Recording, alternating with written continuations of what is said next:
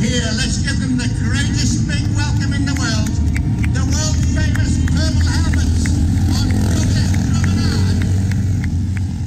For 27 years, the Purple Helmets have been entertaining crowds in the Isle of Man. This year is going to be their final year performing together. In this part one of a two part programme, Jim Davidson and Derry Kissick from the Purple Helmets share with me their memories. How did the Helmets get started?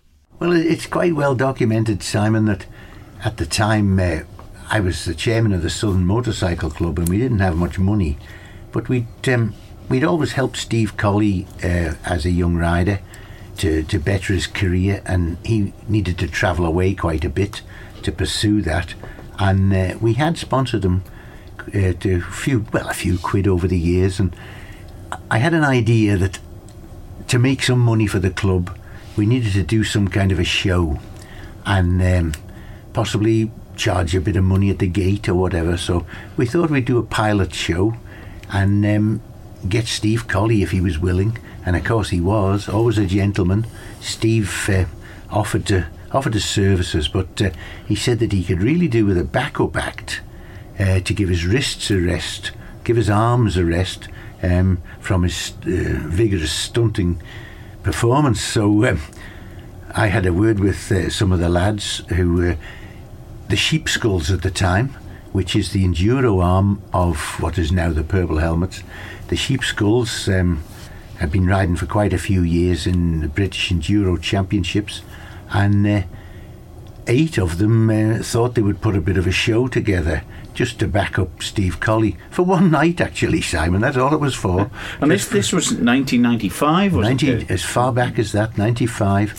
And um, they decided they'd do a show. Well, some of them said, well, we've never actually done a show. We're the sheep skull enduro riders. And they had the big coats at the time. And uh, they said, well, what would we call ourselves? And I think somebody said, well, we'd be a bit like the White Helmets, the famous Royal Signals team, Army team. And somebody else laughed and they said, be a bit more like the Purple Helmets. and he did a hand gesture at the same moment. And uh, someone else uh, intervened and said, well, why not call ourselves world famous? Simply because nobody had ever heard of us. Tongue in cheek, as, a, as ever, uh, dark glasses for anonymity. And um, that's how it was, uh, tongue in cheek. Uh, nobody had heard of us, so we were world famous. It's, it's, That's how it came about. It's amazing, really, because I mean, some of the guys, uh, you know, obviously we'll talk about later, but very, very good motorcyclists, off-road, uh, you know, riders, yeah. and. I mean, I don't suppose they were renowned for sort of performance or things like that, were they? Well, one or two, ge- well, I I would go as far as to say genius. There is some genius in some of them. They, they think outside the box, more in the pub than outside the box, really. But some of the funny things that come out when we when we do get together, it's legendary to this day that um, they've got to be good riders. I always compared it in my commentary to uh, Les Dawson playing the piano badly. You've got to be very good to be very bad. And um, this is how it came about. There were no slouches. The lads had to be able to perform with a touch of genius. And of course, they needed to like beer. That was one of the, the vital things. They had to like a drink or two. Uh, socially, of course. but Not um, during the performances, like some would think. well, occasionally, you know, if they still had a bit in the bottom of the glass, maybe. But um, But, but what about the, the the bikes themselves? I mean, renowned for for the the bulletproof, really, and they had to be the Honda C90s. Was was that always the choice, or did they do it on well, on uh, proper there- motocross there is a story to that as well because uh, some years before, when they did attend the British Enduro Championships, there was a, a journalist called Mike Rapley, and he's still around. Um, if if you're watching, if you're listening to this, Mike, uh, hello, because he was partly responsible for this. He thought that the the Manx lads um, were lowering the tone of the enduro by uh, w- putting these sheep skulls on the front mudguards of their bikes. They were the sheep skull enduro riders with bleached out bone skulls off the mountains of the Isle of Man. Uh, and they were serious about objecting to. And he was he was quite serious, quite um, quite stuffy about it really. And he said that uh, the Manx lads were lowering the tone. Well, one or two of them thought, well, in typical Manx fashion, he thought, well, we'll show 'em what lowering the tone is all about. We'll get some big army coats and we'll get um, uh, some old Honda 90s and show, see what you think of that. And really, I suppose he's partly responsible for the formation of the purple helmets. Really? And Jimmy can probably tell you more about the Hondas than me. He's still got his original bike, Jim, haven't you? I have, yeah. I bought mine. Mine was uh, originally a pizza delivery bike when I bought mine, 1996, and it had a, a rack on the back for the pizzas, which I had to remove. Um, and it's still, it's a bit like Trigger's Broom, really. I mean, I've still got the same same logbook, same motor, same chassis. I mean, it's had a few, you know, incarnations in between, but it's still the same bike.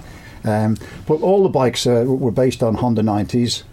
You weren't allowed to have anything but a Honda 90. That was the rules. Not even a 70. You could have a 70. Yes, yes. Yeah, some of the 70s were, were fairly quick, but nothing bigger than 90cc, so that when we were racing through the tracks and things, everybody was on equal bikes. Same colour, Jim. They're still painted Matte black. Everything had to be painted matte black, including the crash helmets. And um, Although there was one year, wasn't there, where uh, we were down at, um, we used to do a lot of work down at Wilson and Collins factory down in Belfane, a lot of preparations. And one of the guys one night hadn't turned up for one of the work parties that we used to do down there. So uh, one of the lads had the gun with the red lead in it.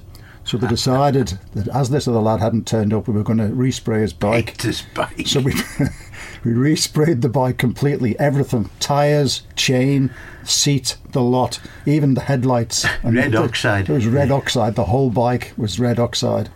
Yeah, but I mean, what what was the first on that first occasion with Steve Colley? I mean, what sort of stunts were performed on that one?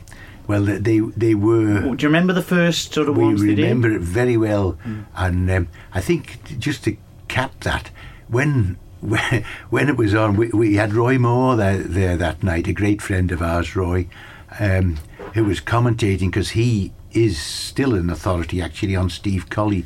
He knew everything he'd done, and um, we invited Roy to come along to commentate. Well. When he saw the purple helmets for the first time, he was almost speechless because um, he'd never seen anything like it. And the impact, I have to say this time, and even after all these years, the first time you see the big coats appear with the noise of the little Hondas, the impact of it is in your brain forever. And Roy couldn't stop. Uh, he, he was actually looking at and thinking, well, what am I going to say about this? And uh, we hadn't primed him in any way. He didn't know what to expect. And uh, when one or two crashed, as they do, he said, oh, oh dear me, they've had a crash, you see. So I was standing near him and I said, well, they're actually supposed to crash, Roy. So then he got the gist of it and uh, it turned out to be a, a fantastic little performance. But it was up the back of the testing station at Tromode and rather than an amphitheatre, the ground sloped away from the tarmac. It sloped downhill. So the further back you got, you couldn't see a thing. And the ones at the front could just peep over the footpath to see the wheels. Well, it was quite amazing. And uh, Steve Colley actually rode a couple of the bikes over the scrap cars we had there for him. And um, he thought it had a bit of mileage in it. And um, he was riding over my wagon at the time, my Ford wagon. Steve was riding over the top of it, but he didn't ride over it on the Hondas, I have to say. He, he didn't chance that. But uh, that impact, uh, I, I don't know how to put it to you really. The impact when you see those coats Yeah. for the first time and these somber looking guys with the, the dark glasses and the, they, they're not supposed to smile because it's tongue in cheek, obviously. Look at us, we're world famous. Well, um, have to say that's gone by the board a bit lately. People do tend to laugh. And um, But, but how did it develop from then? I mean, how did it gather momentum? Um, obviously, And I uh, people were talking about it, and people who had seen it. Yeah, the big step forward really would be in '96, the year after. We sort of realised this is there's a lot of mileage in this. It's not just for one night, and the crowd were still talking about it the following year. So we decided we'd have to get a better venue.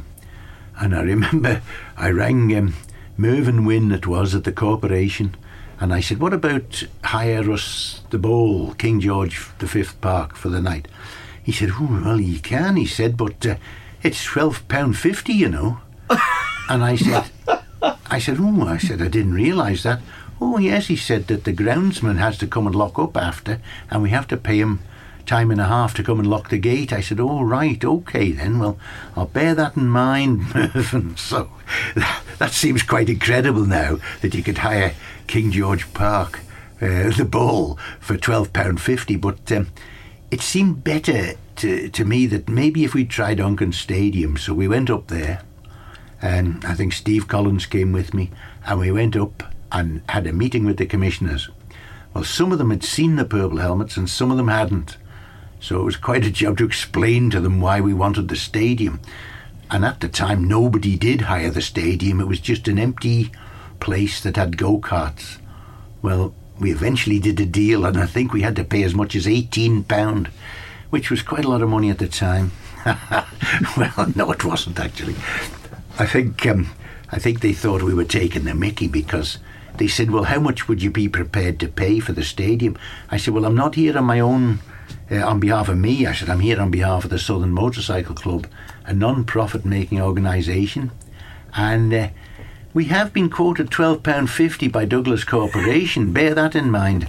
And they all looked at one another and they said, Well, could you manage a bit more? And I said, Well, we might go to 18.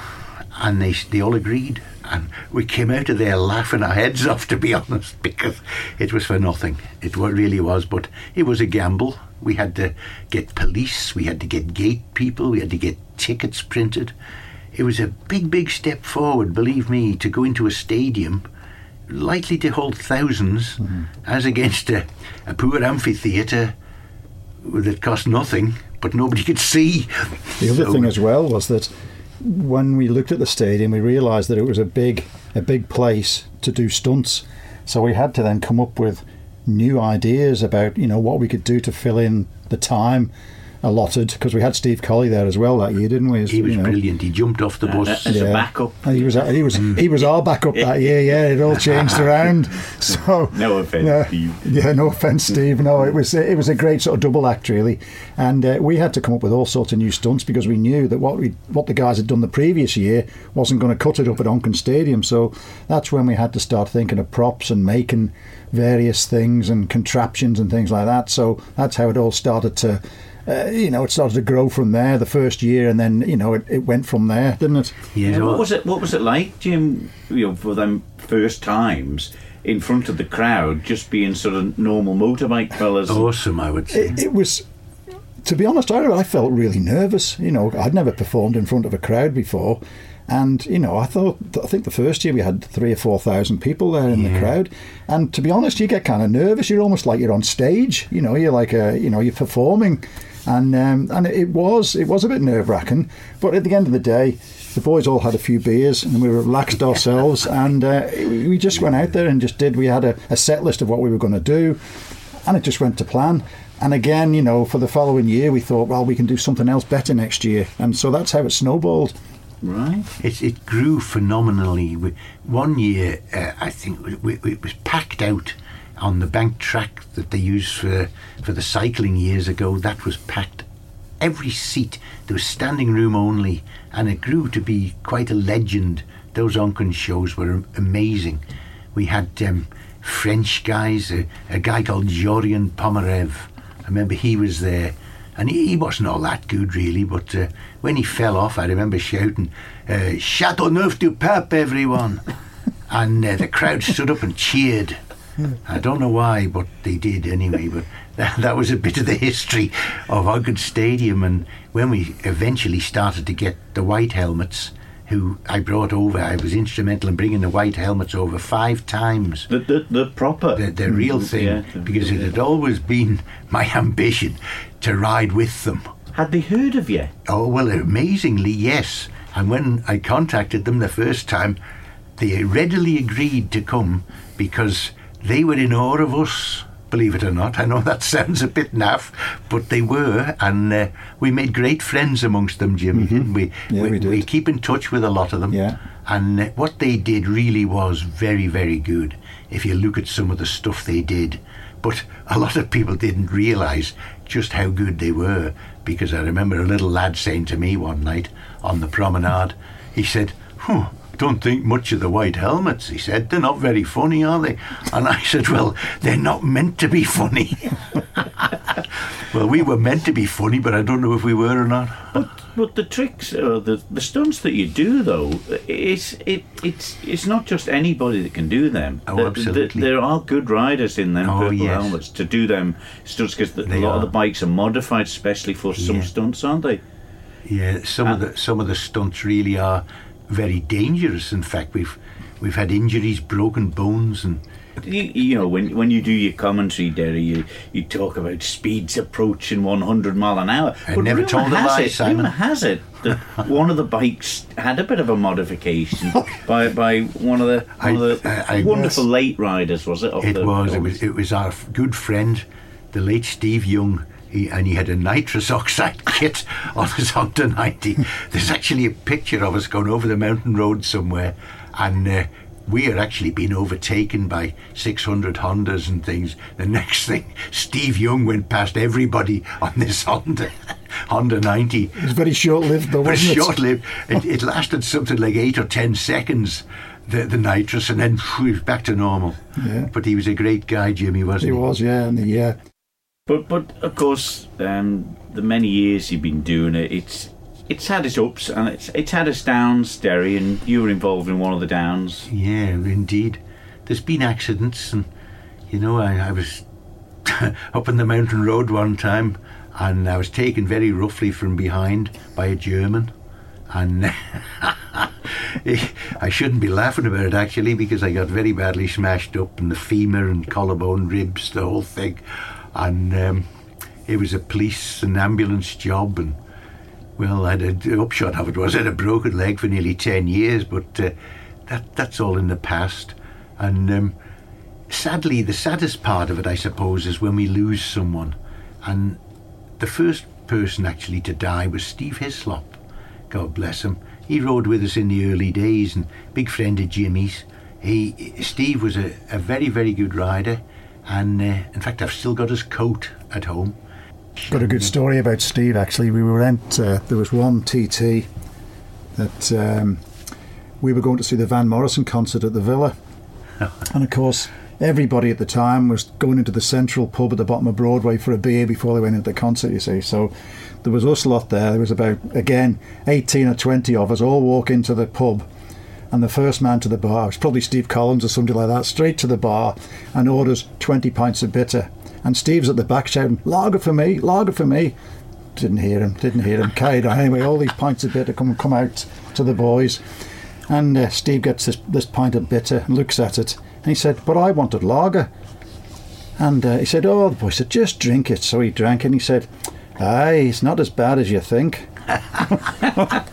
I said, ale is not as bad as you think. And in fact, it, w- I think it was Jimmy printed it on one of the T-shirts. I did, aye. And it's um, it's a picture of it, Okell's ale, and Steve uh, Steve Hislop, and he says, "Aye, ale, it's not as bad as you think." well, we we thought the world of Hizzy, and when he was gone, but a few of the lads have died over the years, and obviously Chunk as well. Chunk and Yeah. Michael Alty was a, a great favourite with the crowd. Uh, six foot four and shock of blonde hair on him and a wonderful rider. I think he was British Enduro champion at one stage, the juniors. But uh, when Mikey turned up, the party started. I think Jimmy will agree Exactly, with me. it did, yeah. He was um, fantastic people. And He of was larger than life, wasn't larger he, Michael? than life. Yeah. But it's great that the you know their memory live on, the, the videos and things Oh, that they are still will. off them, yeah. And of course, you know the the shock for some people when you first time you introduce a new act with the with the sidecar with your man playing the piano, and everyone thinks, oh, this is quite novel. And then when it gets around to them, there's just this big bare ass sticking out, you know. He likes to think of it as the number one plate. Yeah.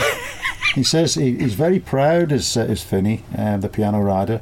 he's uh, he's certainly a character. He's great, isn't he? But, but He- you mentioned you mentioned uh, Steve Hislop there, the, the late great Steve Hislop. But I mean, you've had people like Bruce Anstey and Charlie Bowman in as Yeah. uh, guests, you know, champing at the bit to get on them. Well, Bruce is a great friend of ours. He he would ride on the pyramid today and win the race tomorrow.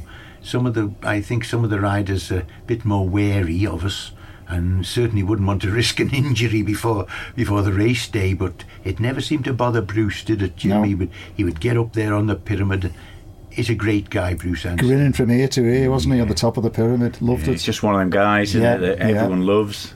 We've got we've got a great history with it all. I remember one time, uh, Mr. Yoshi, the the boss of Honda, he was the big boss. And one night in Onchan Stadium, I persuaded him to go in a wheelie bin in the bin race.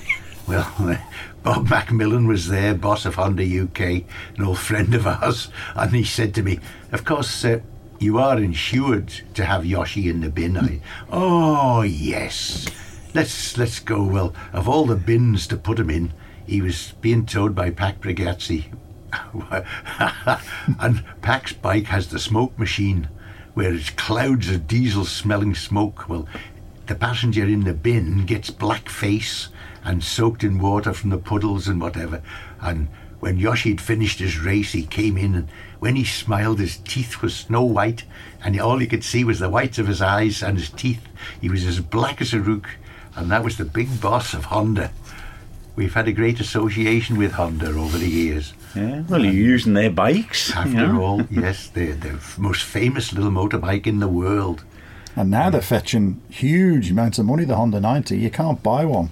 You won't Unless get one you're going to less part than with two grand. two Really? thousand pound to buy one nowadays on you know the likes of the auction sites, and you just can't get them. But did, did the bikes? I mean, the, one of the, the low points, I suppose, as well was uh, all the bikes where they were stored with all your gear. There was a fire one year, if I remember.